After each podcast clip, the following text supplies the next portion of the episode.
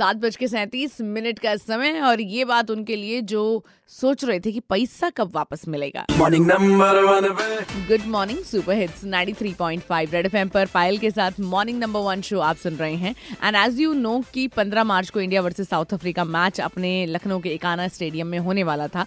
बहुत सारे लोगों ने टिकट्स भी बुक करा लिए थे लेकिन कोरोना वायरस से बचाव के चलते ये मैच कैंसिल करना पड़ा। और इसी वजह से जो लोग टिकट खरीद चुके थे वो लोग सोच रहे थे कि भैया पैसा कब वापस मिलेगा? तो मैं आपको बता दूँ कि पैसे वापस आपके मिलेंगे 19 से लेके 22 मार्च के बीच में मिल जाएँगे।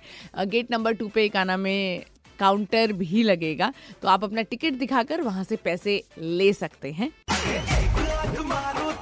और अभी के लिए बागी थ्री से ये वाला सुपर हिट गाना 93.5 रेड एफएम पर बजाते रहो।